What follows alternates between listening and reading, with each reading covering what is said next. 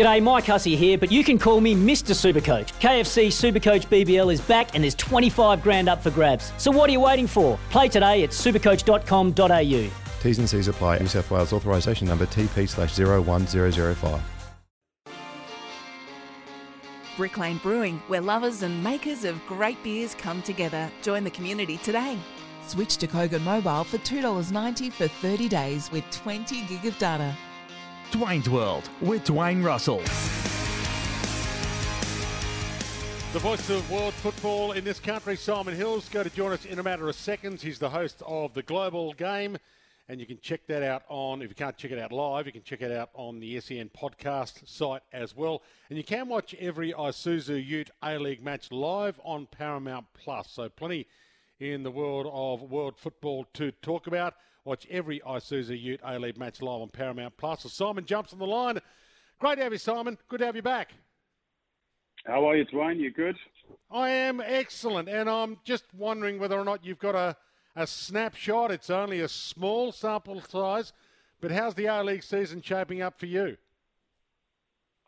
Uh, it's been a pretty good start, I think. Um, obviously, we've had some big games. We had the Big Blue in round one, which uh, attracted a crowd, and uh, we had a very good game there. Similar Victory Wanderers on Saturday night.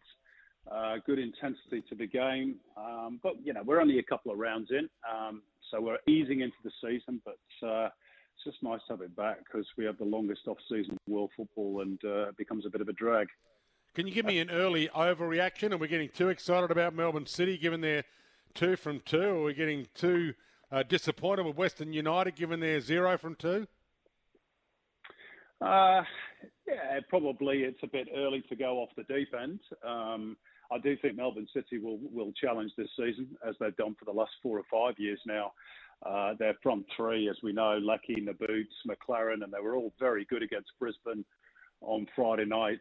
Are you know arguably the best trio in the competition. They've got Marco Tilio sat on the bench who who can't get any game time, and he's a Socceroo as well. So City have got great depth, um, very very strong. I, I think Western, you know, probably come back to the pack a little bit this season, but uh, it's early days. They've lost their first two. They're, they've not quite been at it. Um, defensively, they've made some uh, terrible errors in the first couple of rounds. But Johnny Aloisi will sort that out. And I, look, I think they'll be okay. Uh, going back to back is always difficult. A League history shows us that only two teams have done it in the past: Brisbane and Sydney.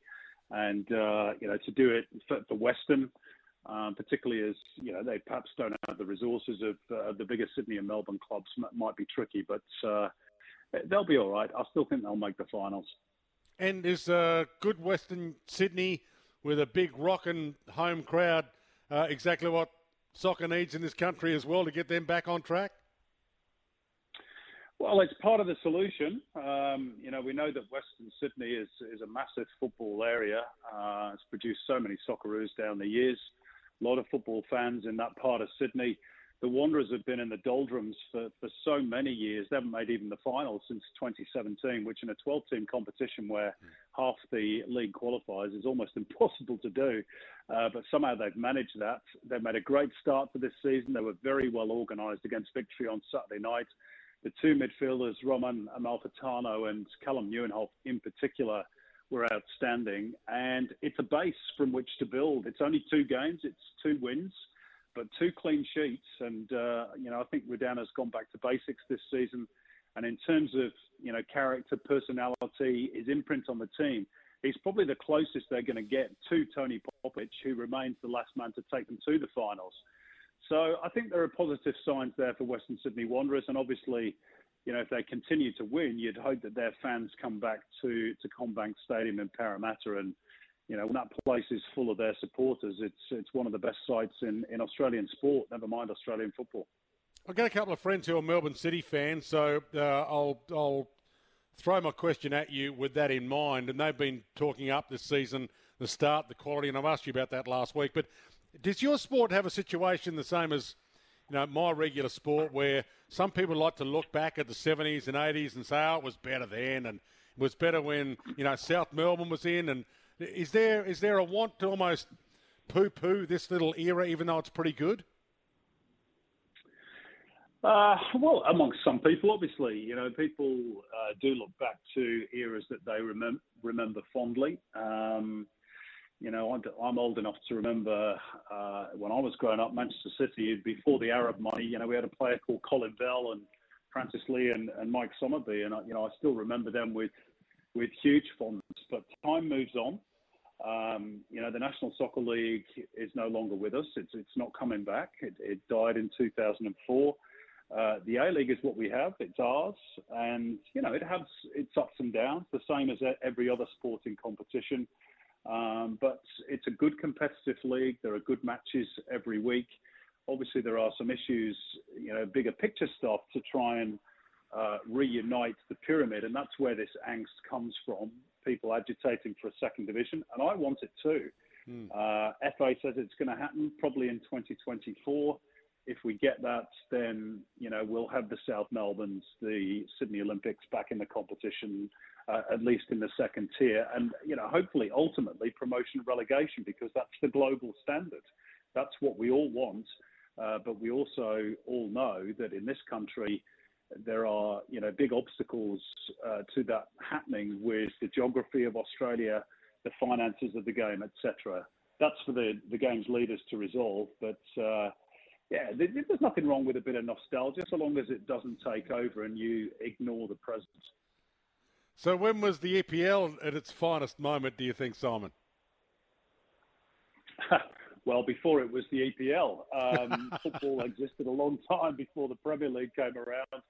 Uh, you know, I, I, watched my first game in, in 1974, and the Premier League didn't start until '92. So it was the old First Division in those days. And you know, again, it just depends on your individual perspective.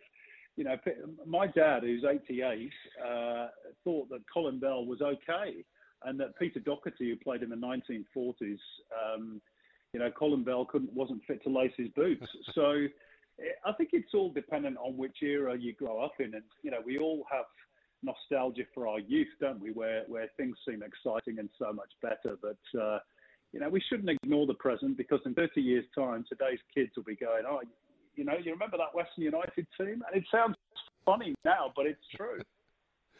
So let me continue that line of questioning then, because we do have something else which is called, by some recency bias, where we tend to rate those champions we're seeing now better than we rated the old ones. Where where will we look back on with Cristiano Ronaldo and Lionel Messi and even Mo Salah now? Where do they sit in terms of the overall spectrum of greats?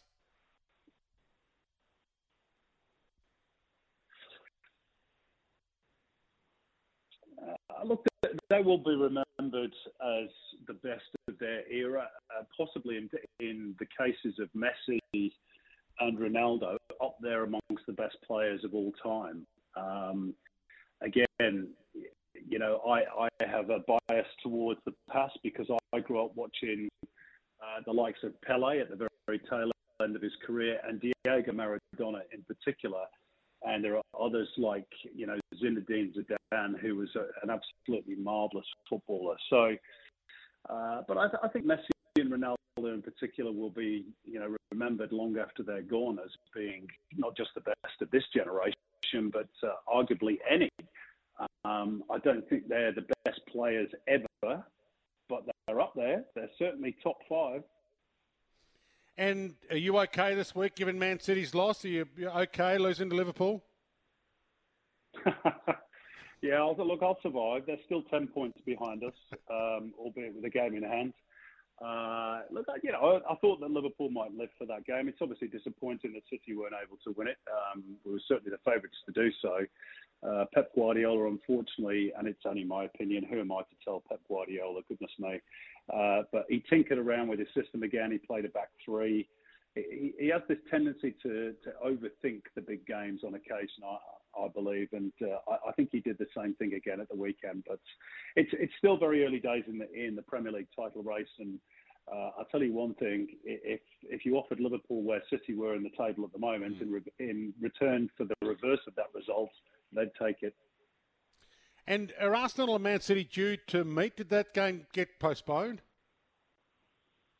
Sorry, could you just repeat that? Uh, yeah, sorry, I think I'm there for a second. Yeah, Arsenal and Man City are due to meet. That game was postponed, wasn't it?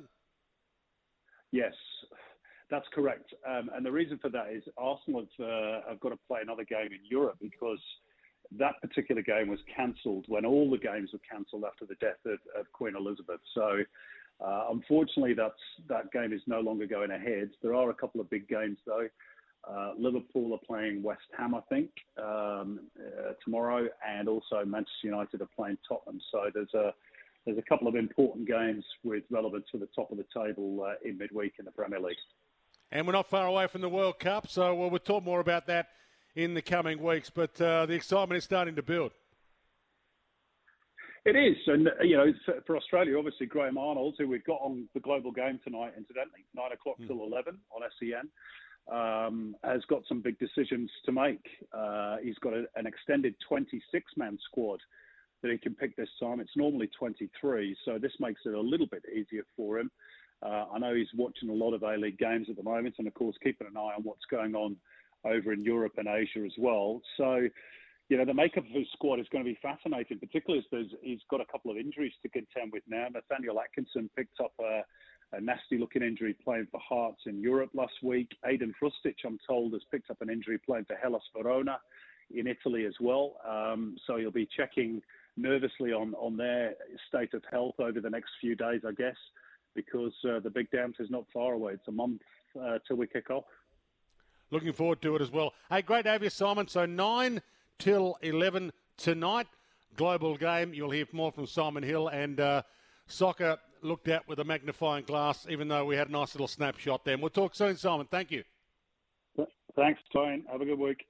Simon Hill joining us, host of the Global Game, and you can watch every Isuzu Ute A League match live on Paramount Plus. Back, plenty still to come. Take a couple of calls. Bryce McGain is also going to join us after the break. In fact, after the news, I think we'll hold Bryce off until after the news, given there's a couple of ICC World Cup games happening at GMHBA Stadium in Geelong this afternoon, and we had the big upset yesterday with Scotland getting up. So we'll talk more about that straight after this on Dwayne's World. G'day, Mike Hussey here. Get on board Australia's best fantasy cricket game, KFC Supercoach BBL. It's fun, free, and easy to play. Play today at supercoach.com.au. T's and C's apply. New South Wales authorisation number TP slash 01005.